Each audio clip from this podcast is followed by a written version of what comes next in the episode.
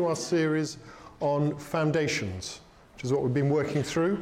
Foundations of us as a church. And we're going to look at the fruit of Jesus' three year ministry on earth. What he poured his life into and what he left behind to continue, which presumably should be quite foundational, I would think, for us as a church.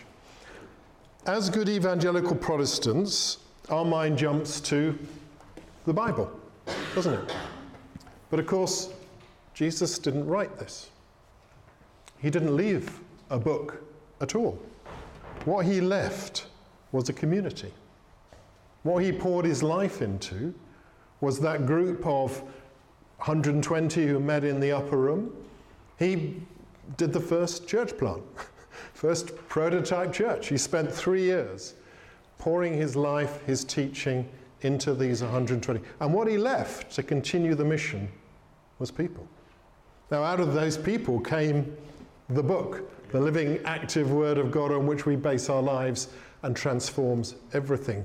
But it's good to remember that Christianity is essentially, we call it incarnational. Just as God came as a man to live all of this sort of life, so he continues always to make his truth through people and in people.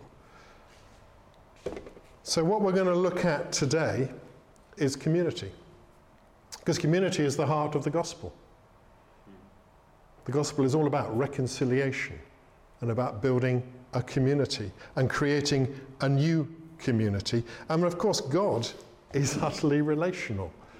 The Trinity, which is, we can't really get our heads around God the Father, God the Son, God the Holy Spirit, three persons but one, are in perfect unity and relationship, is what God does. it's the heart of who He is. The Bible doesn't talk much about individual Christians, actually, hardly at all. It always talks about a relationship. It talks about a body. It talks about how we were members of one another. Now, that's quite a powerful phrase, isn't it? So, we're going to try and unpack it a bit today. And we, we need to stand back and just recognize that in our culture, we've come a long way from this. This is not natural for us. If you were to go to a different culture, um, I'm told this is true in China, there is no word for me. The word is, there's a whole raft of words. One is me and my family, one is me and my friends, one is me and my workmates. It's always defined in respect to other people. In Africa, they have this wonderful word, Ubuntu, uh, in different, comes slightly different, different languages. And what it means, in essence, is I am who I am through other people. Some good nods. Our relationships are part of who we are. In our Western world, we've become so far down the line of looking inwards for who we are. Our identity is inwards. We've lost what most of the world still understands as biblical truth that our identity is also outwards. It's in our relationships. We are who we are through others around us, not just what's happening inside us. And we're going to be looking at that today. I think if we're honest here at this stage of our life of community, our experience of this varies quite a lot. For some of us, community in Trinity is really working well. We've got time to see each other, we meet up in the week, our lifestyles and situations fit. But for many of us, it's much harder. We're in different places, different geographies, different stages of our lives. So I think this is quite a challenge for us.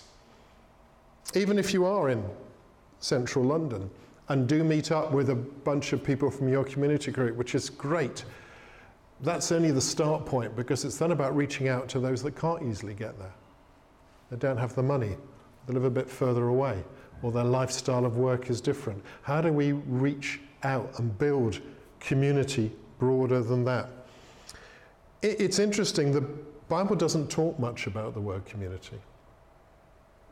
And I think if we think about it, life in the early church where the majority of members were slaves and so worked every day and were lucky if they could get an evening off a week, then it was probably quite difficult for them as well. Maybe actually our experiences and our challenges are not very different from the early church. Mm. And maybe we should see ourselves as we go through the Bible today, we're going to dig into how they, we're going to do a biblical journey, dig into how they worked on relationship and see whether we can learn from that ourselves. The passage read at the beginning will come to at the end, so just park that for the moment. So, what the Bible talks about is not community, it is a word called koinonia, which means fellowship. So, you'll find the word fellowship frequently through the New Testament. You won't find the word community, hardly ever. Koinonia means a sharing in something. The Greek word is used for marriage. So, marriage is a koinonia of life, where you're sharing in life together. If you're in a business partnership, it's a koinonia of work. So the word fellowship is almost always used in connection with something else. It doesn't stand on its own. It used to be churches used to call themselves a fellowship. I don't know whether you've come across that or, or the fellowship. It's not what the Bible says. You can't have the word on its own. It's always a fellowship in something. So let me give you some examples. It can be a fellowship in mission. Philippians 1, verse 4, Paul says, I always pray with joy because of your fellowship in the gospel from the first day to now. In other words, we share the gospel. We share the impact the gospel has on our lives. And we do that sometimes, don't we, on WhatsApp by sharing verses. And we share in taking the gospel to a world that desperately needs it. That's fellowship. In the New Testament, fellowship is often in suffering. 2 Corinthians 1, verse 7. We know that just as you fellowship in our sufferings, so you also fellowship in our comfort. Philippians 4 14, Paul says, Thank you for fellowshipping in my troubles. One of the richest fellowships is in our challenges, our sufferings. Sometimes they're hard to share with each other. But actually, that's where fellowship happens. That's what our groups, and we'll touch on community groups as we go through this, that is a place where it's safe to share our sufferings and therefore experience koinonia and fellowship. It also often in the New Testament often means sharing material things. Hebrews 13:16 says, "Do not forget to do good and to share, to fellowship with others for which with such sacrifices God is pleased. Our sharing of possessions, our sharing of our homes is fellowship. Again, something not easy to work out how to do, but we can. And as we do that more and more, we will experience this thing called fellowship, which is actually more fundamental than community and deeper and longer lasting. But fundamentally, Fellowship is about sharing in our common experience of the goodness and grace of God. That's what we did this morning, wasn't it? God met us in a very intimate way and invited us to share together in His goodness, in His love, and in His grace. Again, that's what we do when we gather together on Sundays. That's what we do when we gather together in groups. It's interesting, most of the promises in the Bible are not singular, they are plural. We tend to think of them as, oh, this is a promise for me today. Actually, they're nearly always written as you, plural. They're a promise to us as a people. And as we gather together, the promises become more real. Thank you. So 2 Peter 1 verse 4 Through these he's given us his great and precious promises, so that through them you, plural, may participate, may fellowship, the word is koinonia, in the divine nature. What an amazing promise. That through these promises, he, we can fellowship in a shared experience of who God is. John, at the beginning of his first letter, says, and this is lovely, I love this bit, because this is John talking about his experience of being with Jesus. He says, We proclaim to you what we've seen and heard. And earlier on, he talks about touched and felt. This was one of those people who was with Jesus, that 120 men and women for those three years. We proclaim to you what we've seen and heard, so that you might have koinonia, fellowship with us. So our fellowship grows as we talk about what we know about Jesus. And our fellowship, our koinonia, is with the Father and with his Son, Jesus Christ. This is not just community as we know it. This is something far deeper, far more precious, and actually far more challenging. Bishop Lesslie Newbigin, who was a pioneer mission bishop in India um, in the last century and wrote some very good stuff, says Christianity, in its very heart and essence, is not a disembodied spirituality, but life in a visible fellowship. He uses the word fellowship again. A life that makes such claims on us and so engages our energies that nothing less than the closest and most binding association of men and women with each other can serve its purpose. It's a big calling, this. It's a big calling. So, fellowship is not a church activity, it's not a trendy word or a name for a church. It is the heart of the gospel. And it's a demonstration that God Himself is relational at the core of His being. It's interesting. We have um, worked on creating our mission statement, and it's, you may or may not have heard it yet. I'm just going to give it to you because um, we're going to come back to a second. Our mission as Trinity is to make kingdom minded disciples we're focusing not on members or converts, but disciples who give themselves to pursuing the presence of God, inviting people back to God, and working for the good of London. So you will keep hearing that. But there's a challenge to that. Because what did Jesus say was the test of discipleship? He said, By this you shall know that they are my disciples that they love one another. So, actually, underlying all those three is something else. If we want to make disciples, we, we want to be disciples, we need to be people who love each other deeply. Because according to Jesus, that is the first test of discipleship. What sort of love is it? Our society is full of talking about love, isn't it? Romantic love, Love Island, that's not that. All sorts of other versions of love. In fact, it's elevated into something unreal, I think, really. This is not that sort of love. We talk sometimes about unconditional love, and it does include that, but you know, it's something far more than unconditional love. Because unconditional love, at the end of the day, is passive. It accepts everything, but it doesn't go outwards towards people, does it? That's why it's quite popular in society, because it's tolerant. Now, this is, the Bible talks about something far, far more than that, though it includes accepting each other. It talks about sacrificial love. And we sang that, and we saw that. It's a sacrificial love that reaches out to people and serves them. In John 15:13, Jesus said, "My command is this: love each other as I have loved you. Greater love has no one than this, than he lay down his life for his friends." What a verse. I've read that many times, but studying this, I thought, blow, that is something.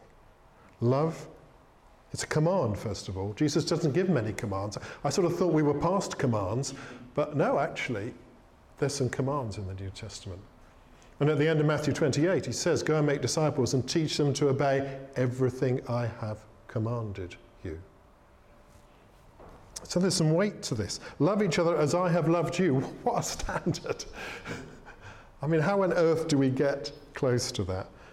Greater love has no man than this, than he lay down his life for his friends. And you read it again in 1 John 3:16 and, and Thessalonians.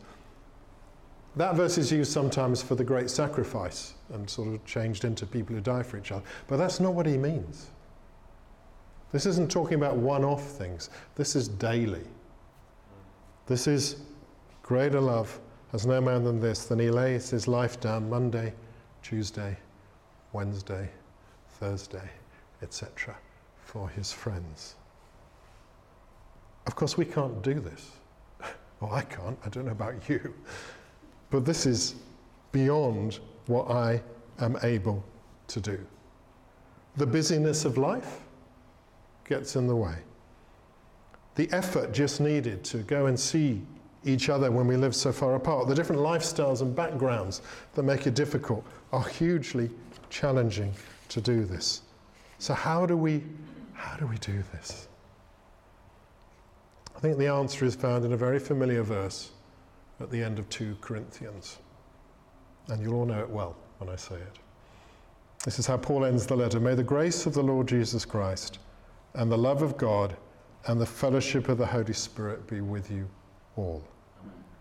Packed into this short verse is everything we need to empower us and enable us to share our lives with each other in the way that Jesus commanded us in real fellowship. Three things the grace of the Lord Jesus Christ. We've experienced that today in worship, haven't we? This complete acceptance of who you and I are today, without any frowns, without any judgment, just an easy, uncomplicated, warm friendship with the Lord of the universe. The grace that means every day we receive totally undeserved forgiveness, joy, peace. Don't, don't deserve any of it. It doesn't matter what we've done or not done. Grace is what Jesus gives to us every day. That is the source of being able to love each other. But then so is the love of God, our Heavenly Father. It is as we experience His love that we love each other. I've been reading 1 John, um, which is a book we don't often go to, but is an enormously powerful book about this. I'm just going to read you some verses from 1 John 4. And if you want to go home and read one thing from this, I suggest 1 John 4 or even the whole book of John. Because this is, this is, again, this is the guy who was there from the beginning, called by Jesus, lived those three years, went on and lived a life for about ooh, 50, 60 years probably. And this is what he's writing at the end of his life. And this is what he says. This is how he distills, this is how he sums up what he learnt. He says, Dear friends, let us love one another, for love is from God. That's the source. This is love, not that we love God, but that he loved us and sent his Son as an atoning sacrifice for our sins. Dear friends, since God so loved us, we ought also to love one another. God is love. Amen. It's a very powerful statement, isn't it? God is love, that's his essence. Whoever lives in love lives in God, and God in him. We love because he first loved us. If you want to love people more, the only way I've found to do that is to ask God to give me more of his love. Because that changes us and that enables. It's not that we use that love to love other people. No, as we experience being loved, we are able to love. And then finally, interestingly, it's koinonia, the fellowship of the Holy Spirit. God Himself wants to fellowship with us whenever we gather together and on our own, so that we can fellowship with each other. We receive the fellowship of the Holy Spirit. We talk a lot about what he does and gives us, his gifts, his fruits, and he does. And, and, you know, I think we should be talking more about him and what he gives. But here is something very special that he gives us a fellowship with God and with each other. It's very similar when you read that bit at the beginning of Philippians 2. That passage that leads on to Jesus humbling himself and talks about how we should relate well to each other. It starts off with, with almost exactly the grace, but in action, this bit we were reading. It says, If you have any encouragement from being united with Christ, the grace of our Lord Jesus Christ, if any comfort from God's love, if any fellowship with the Spirit. Same combination of three things that then enable us to be different with each other. This is, from my experience, a loving, accepting church. But I think we've still got some way to go. It's still possible to be lonely here. It's still possible to feel isolated here, partly because of circumstances. Maybe, maybe, just maybe, as we let these truths sink into us and meditate on them, they will bear fruit of a persevering, determined, self sacrificial love, and we can build something beautiful here. Because that's what London needs to see above all, is a group of people who genuinely love each other. Whatever their backgrounds, whatever their situations, wherever they live. And I'm just for a few minutes now going to talk about what this looks like in practice. We're going to land into something practical. Because the Bible is always very helpful and practical. And within the New Testament, there are f- over 50 one another's phrases where it says, do this to one another or for one another. And they give us a picture of what fellowship looks like. Can anyone think of any, just to make sure someone's awake out there? Any phrase about something one another? you know them, it's just a question of coming back to mind. Love. Well, that's a good start, yes. the clue was in the message. Love one another. Yeah? Any others? Pray for one another comes in. Encourage. Encourage. Thank you, Craig. Let me start running through them. Of the 50, 17 are love one another. Interesting, isn't it? It's the foundation for everything else. It was not surprising when it is the commandment of Jesus that the disciples carried this through. Love one another, love one another. It's in every letter in, in, with every, with Paul, with, with James, with John, everybody. Love one another. In fact, it spells it out a bit more. Love one another deeply from the heart. That's 1 Peter 3, verse 8. Love one another deeply from the heart. That's a love that's deeply rooted, that doesn't come and go with our feelings. That's the sort of love I want for you lot. um, a love that is deep, that is rooted in our hearts. It's a love about devotion. Romans 12, verse 10 be devoted to one another in brotherly love. I want to become more devoted. I want us to become more devoted to each other. I think that's part of the reason why we haven't done this great explosive, massive church growth. It's because God wants to build something special here and something beautiful. 1 Thessalonians 3, verse 12 talks about how God can help our love increase and overflow for each other. Maybe look that one up 1 Thessalonians 3, verse 12. It's a promise that the love of God will help our love increase and overflow for each other. So that's the first most frequent.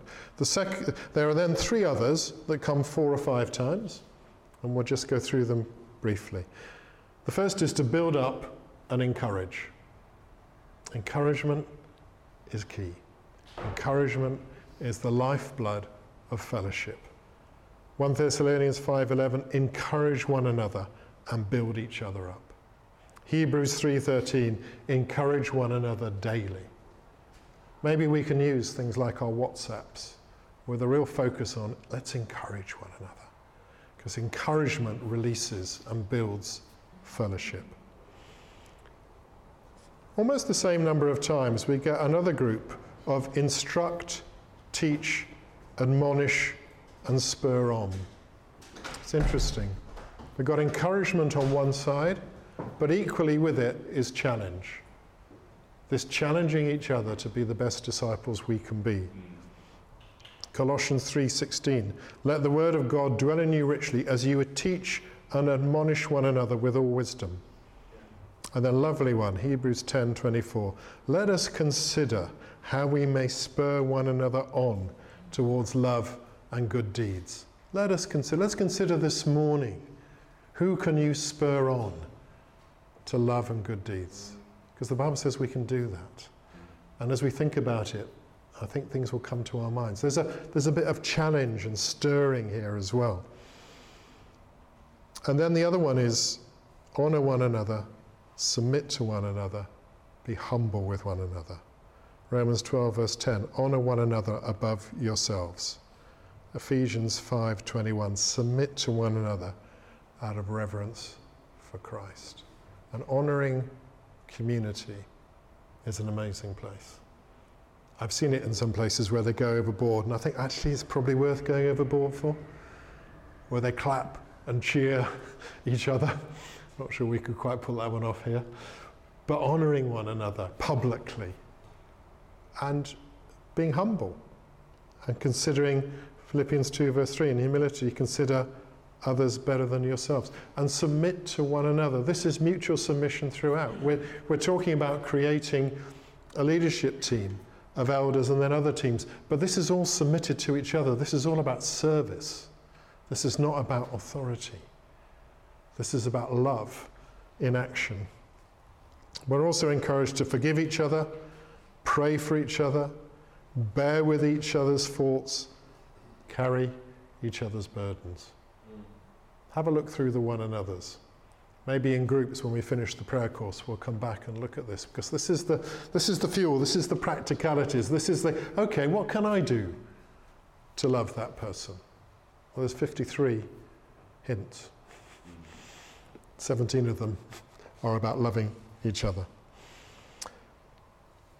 Practically, one of the best ways to work this out is because we, we have community groups. We're too big a group to always do this on Sunday.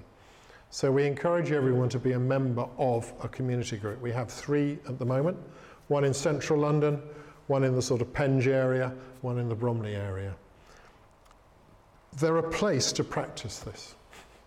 In fact, I think, I think it's very hard to grow in this if you're not a member of one.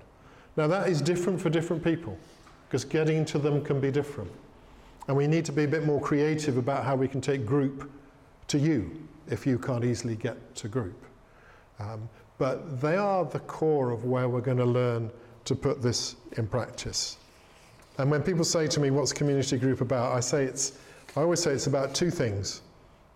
People will come for two reasons. They'll come if they know they're loved and welcomed, and they'll come if they know God's going to turn up at some point.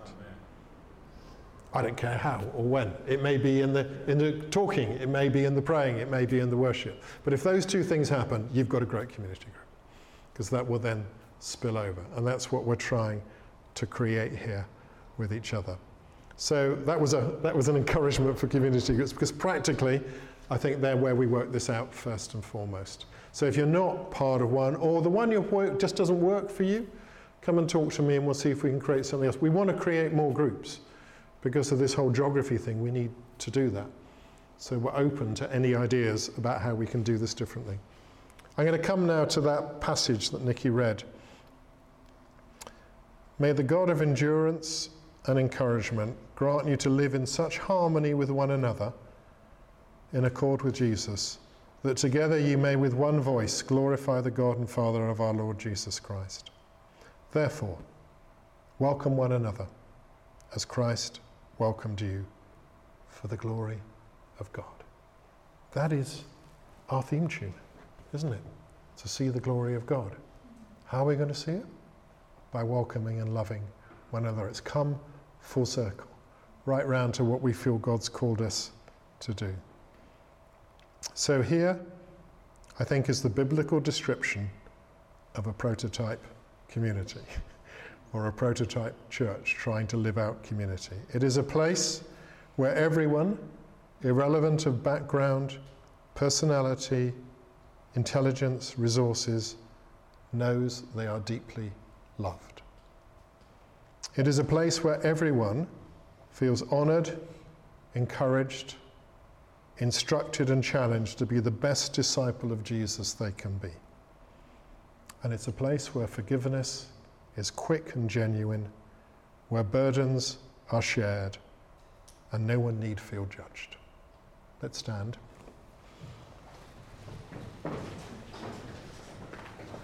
So the question is Is this the sort of community you and I are prepared to invest our time, energy, gift, and resources in building?